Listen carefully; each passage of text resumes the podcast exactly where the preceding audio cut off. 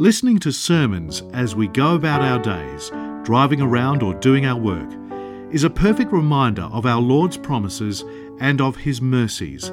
This is the mission of Upper Room Media to make the Word of God accessible to anybody and everybody. In the name of the Father, the Son, and the Holy Spirit, one God, Amen. Glory to the Father, to the Son, to the Holy Spirit, both now and ever, and to the age of ages. Amen. Good morning. Our meditation this morning is entitled, I Have Many People in the City. I'm going to be speaking uh, primarily about three main points. The first one is an exploration of the passage in the book of Acts, chapter 18.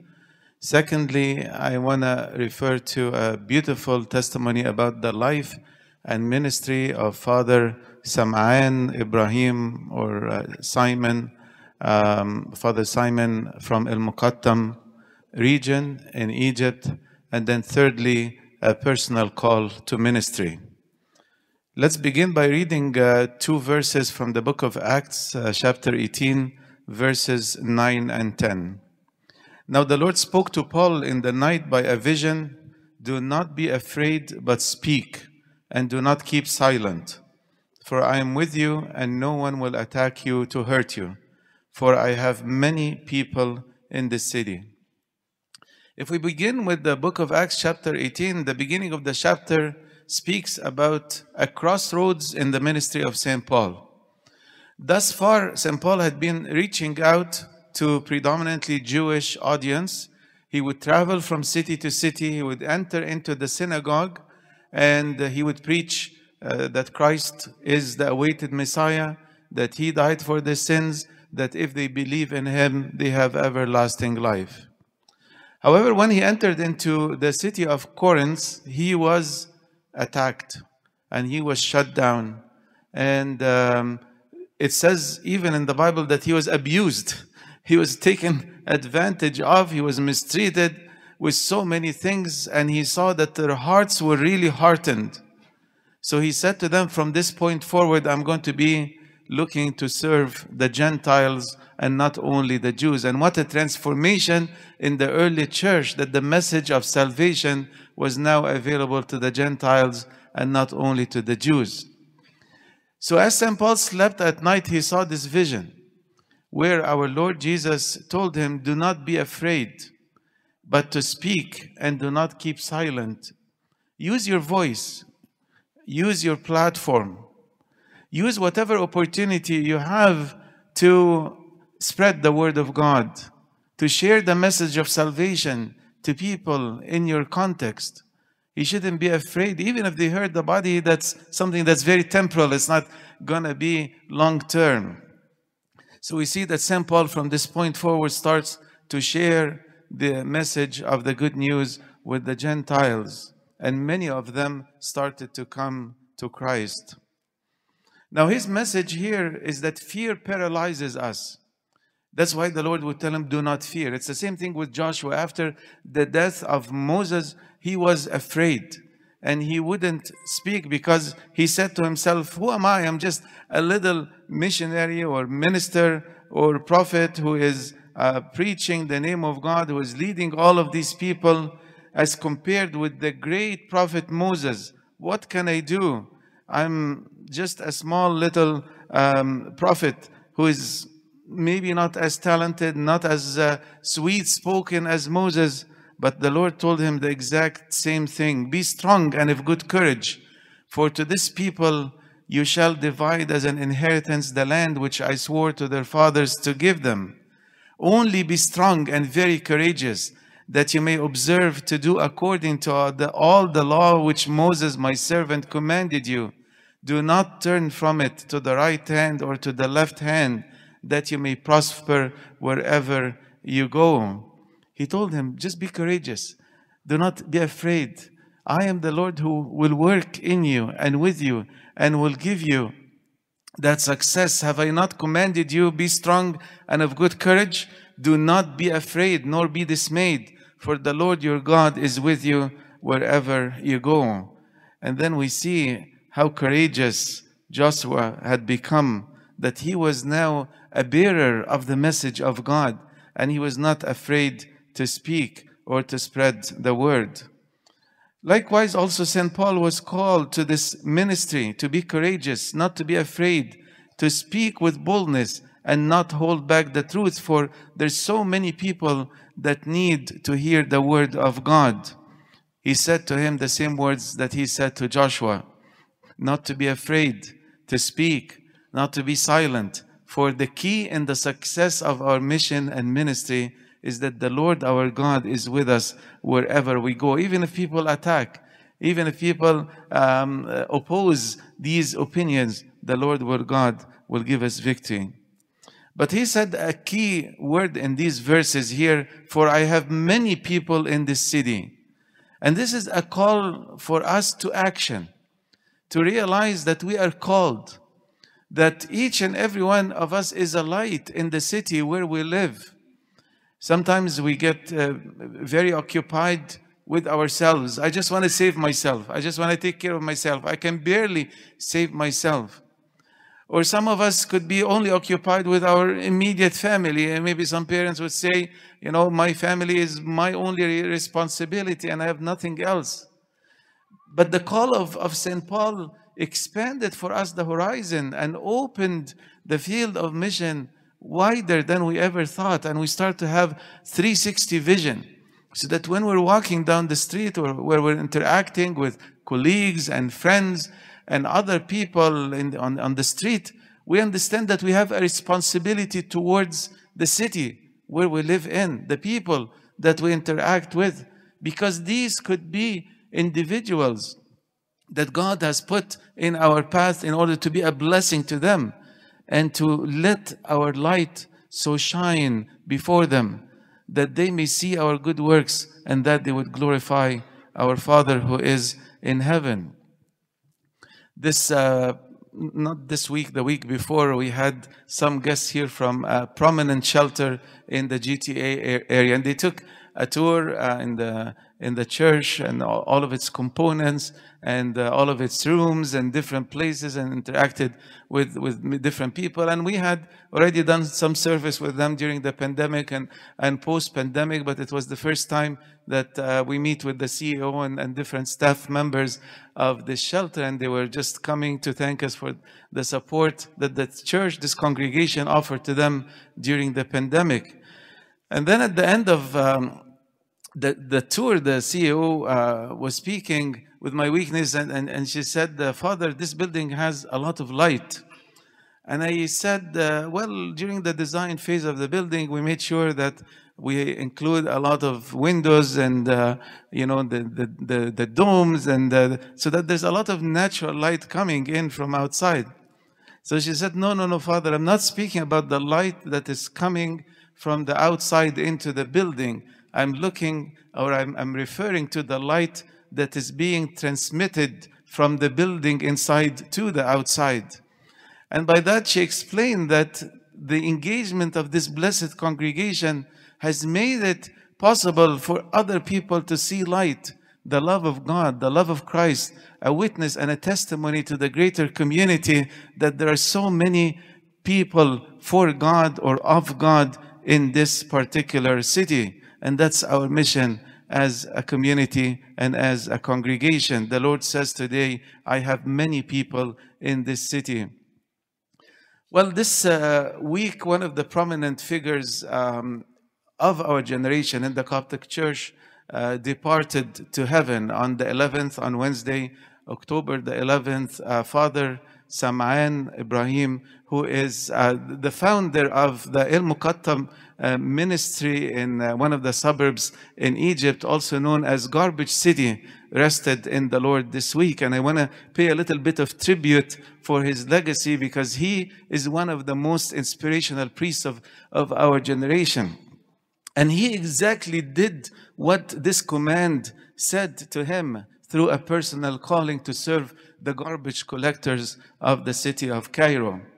So back at the end of the 1960s, uh, there was an edict from uh, the governor of, of Cairo for all the garbage collectors to move to the foot of the mountain of El Muqattam. Uh, some uh, Copts uh, might be familiar with the Muqattam uh, mountain uh, in Cairo, in one of the suburbs of Cairo, uh, because back in the 10th century, it was the center of one of the biggest miracles in history. Al-Mu'izz al-Din Allah al-Fatimi, one of the ruthless um, Fatimite rulers that governed Egypt in the 10th century, ordered the Christians and he said to them, if your Bible is true, then what it says about if you have a little faith to move this mountain, then it will be moved. So uh, he uh, brought the patriarch at that time, and Abraham ibn Zara was a Syrian patriarch of the Coptic church. And uh, he said to them, If your Bible is true, then you know we will let you practice your faith. If it's not true and you cannot move the mountain, then all of the Christians will be decimated and killed. So the patriarch brought all the bishops and the people. He called for a three day um, fast uh, amongst all the Copts at that time. And then the Virgin Mary appeared to him and she said, through the prayers of this simple man who was a tanner or a shoemaker, um, whose name is Simon or Simeon, um, the Muqattam mountain is going to move. And they all came and they started moving, and a big earthquake happened and it shook the mountain and it actually moved. So, this is recorded in the history of, of Egypt. So, in that same location back at the end of the 1960s, a lot of uh, garbage collectors who were all Christian. So, why, why were they all Christian?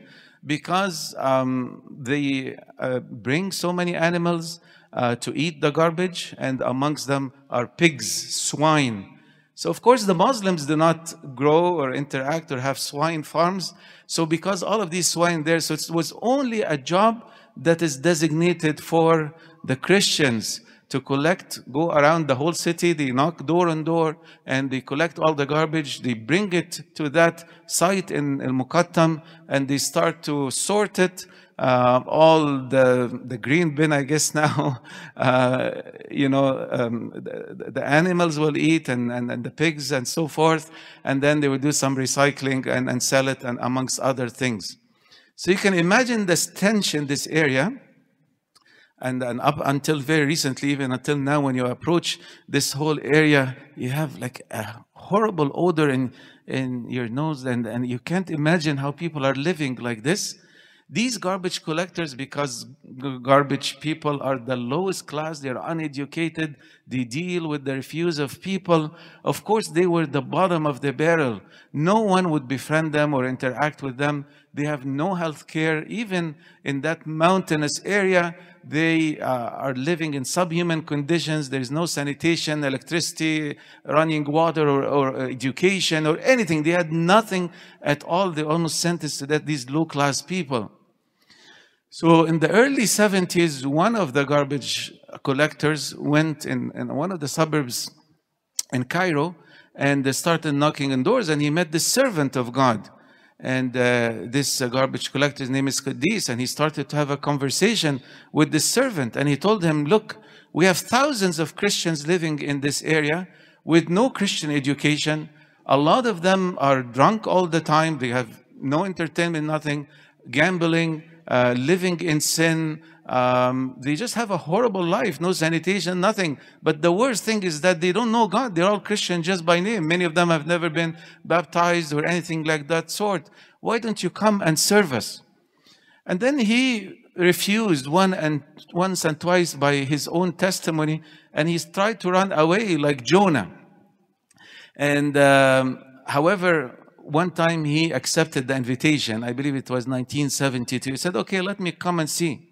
He went and he witnessed thousands and thousands of people over a four kilometer span living in absolute horrendous conditions um, amongst garbage. They, are, they don't have no furniture. Um, they're living in tent cities.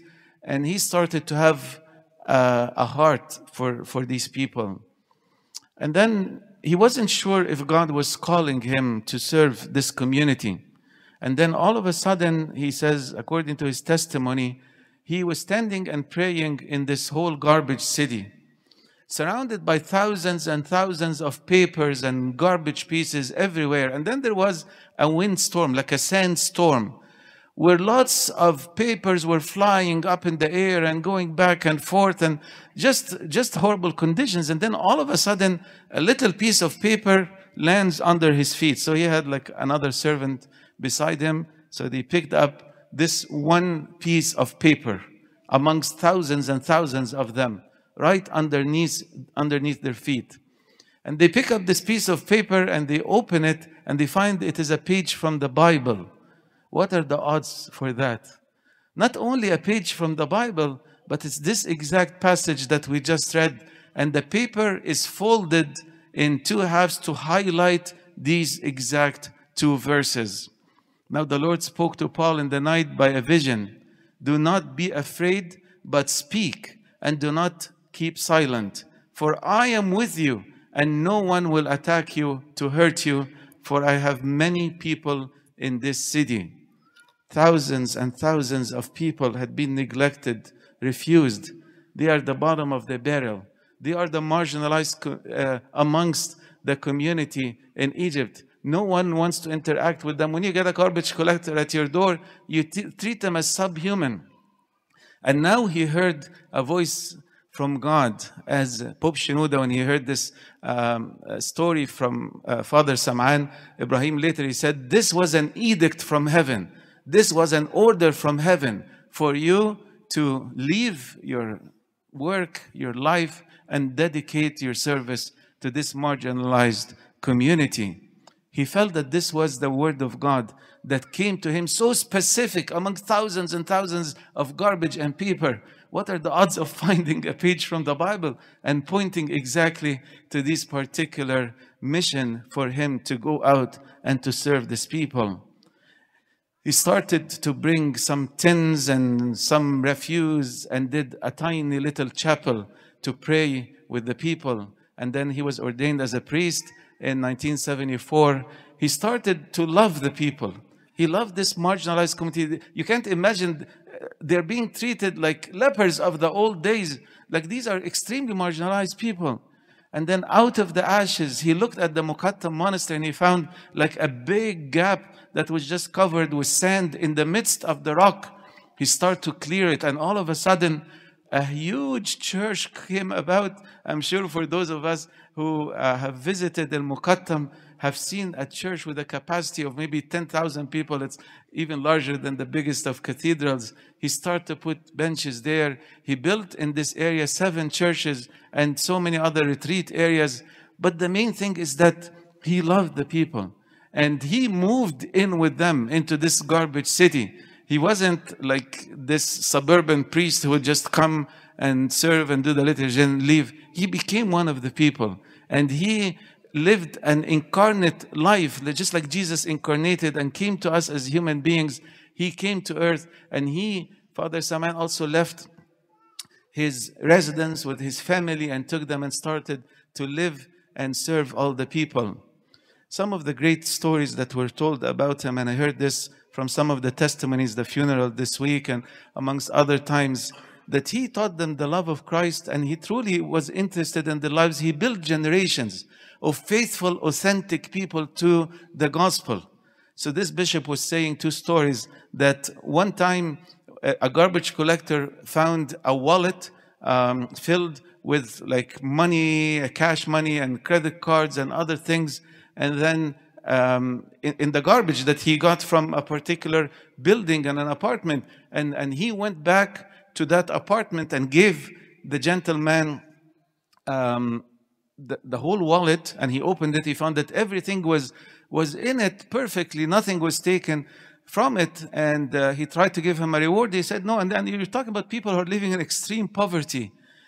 So the man who got back his wallet said, You know, why are you returning this wallet? You could have taken it. He said, Well, I learned from my father, the priest, to be honest and not to take anything that's not mine. It's out of integrity and the love of Christ. I love to return back to you this the, your wallet. And and the man was so touched that he went and he started you know donating things to to the monastery of saint simon in el mukattam and he did a lot of wonderful things. And then where there was a similar story also with a man who lost his gold watch and he found this this garbage collector found a gold watch in, in the trash and he traced it back and he knew where he got it from exactly. And he went back to the gentleman and returned it to him. And he said, I'm a child of this priest who taught us integrity, professionalism, the love of Christ, honesty, and all of these wonderful traits that you wouldn't imagine from the poorest of the poor in Egypt. But these people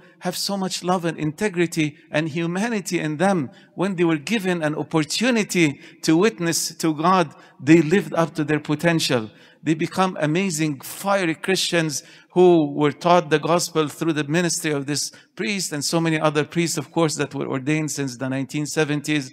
And uh, this area in Al-Muqattam became a tourist attraction where anyone who travels to, to Egypt now from dignitaries and uh, you know the transformation that happened to that area they have to go and see um, what god did in this garbage city and how god transformed the people first and foremost. This uh, gentleman uh, this uh, priest this faithful servant of god um, has so many amazing stories because he was given uh, many gifts to cast out demons and even some people say raise the dead uh, amongst other things but some of his greatest gifts and talents were to revive this area to, re- to reach out to marginalized communities who had been forgotten for so long and all of a sudden give them a chance to witness to Christ and become some of the most vibrant Christians in this entire region.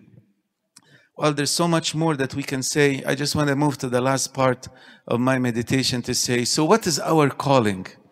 What is our calling? If God is telling us today, I have many people in this city. Father Simon, Sama'an, he realized that in this garbage dumpster, God had so many people.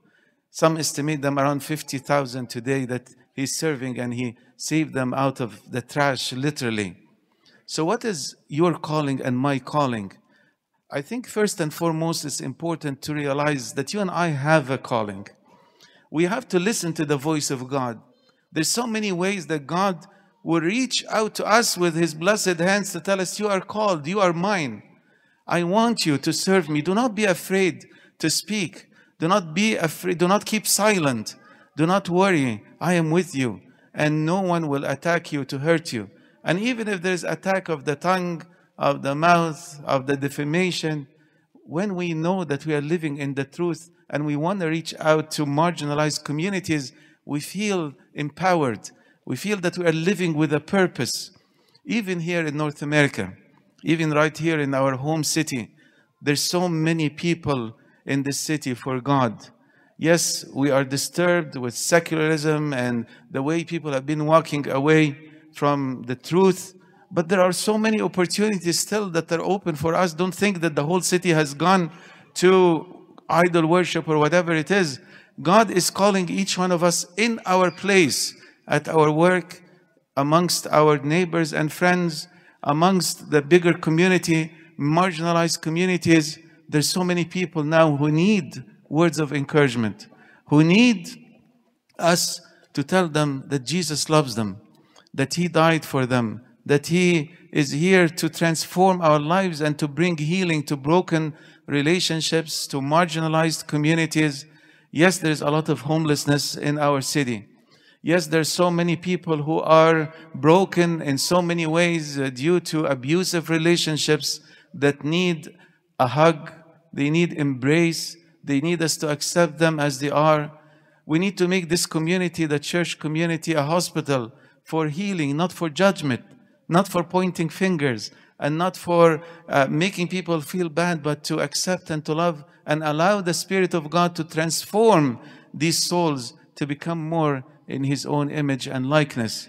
I love the open arms of Christ this past weekend. Uh, we had our theme and the open arms of Christ that accepts and loves and cares for each and every person, regardless how much we've been hurt in the past and regardless how much we've suffered in the past. These garbage collectors, this garbage city, they just needed someone who believed that God can transform.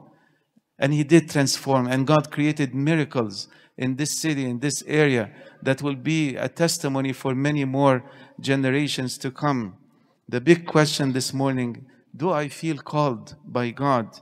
To witness to so many people in this city. Not just in this city, but in so many other cities and countries.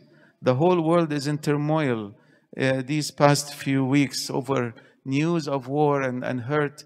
There's going to be a lot of hurtful things for generations to come. A lot of people will be living with PTSD and, uh, you know, from wars and explosions and, and hurt. And we will have an opportunity to witness to these people, to embrace and to love, to show the love of God for so many more generations to come. My prayer this morning, my dear friends, is that we do trust that God is using us, each and every one of us, younger or older, you know, male or female, regardless of where we are, who we are, God continues to use each and every one of us for His own glory. May God bless us always to realize our worth in God's eyes, our mission, our purpose, our testimony to witness to His holy name. And glory be to our God forever and ever. Amen. This talk was brought to you by Upper Room Media. We hope that this talk has, through the grace of God, touched your heart, and we pray that it will not only inform you, but will also transform you and your life with Christ.